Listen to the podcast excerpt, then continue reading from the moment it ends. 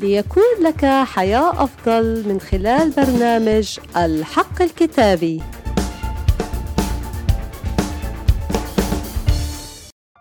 حقيقة اليوم الكتابية بعنوان: أليس لأنه لا يوجد في إسرائيل إله؟ عندما مرض أخزيا في ملوك الثاني الإصحاح الأول، أرسل رسلا وقال لهم: اذهبوا اسألوا بعل زبوب إله عقرون إن كنت أبرأ من هذا المرض، ولم يسأل أنبياء الرب. فأرسل الرب ملاكه لإيليا وقال: قم اصعد للقاء رسل ملك السامرة وقل لهم: أليس لأنه لا يوجد في إسرائيل إله؟ تذهبون لتسألوا بعل زبوب إله عقرون؟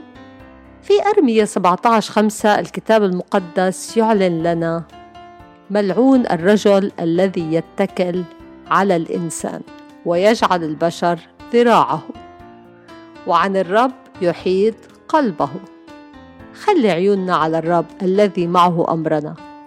وفي نفس إصحاح أرميا 17 الكتاب بيقول في آية 7: مبارك الرجل الذي يتكل على الرب، وكان الرب متكله، فإنه يكون كشجرة مغروسة على مياه وعلى نهر تمد أصولها، ولا ترى إذا جاء الحر، ويكون ورقها أخضر، وفي سنة القحط لا تخاف ولا تكف عن الإثمار. خلينا نصلي: يا رب علمنا نتكل عليك اتكال كامل، ولا نجعل البشر ذراعنا، ولكن نحط ونضع كل ثقتنا وكل أمورنا عندك أنت.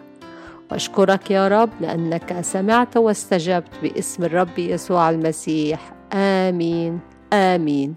يبارككم الرب في حلقة جديدة من برنامج الحق الكتابي.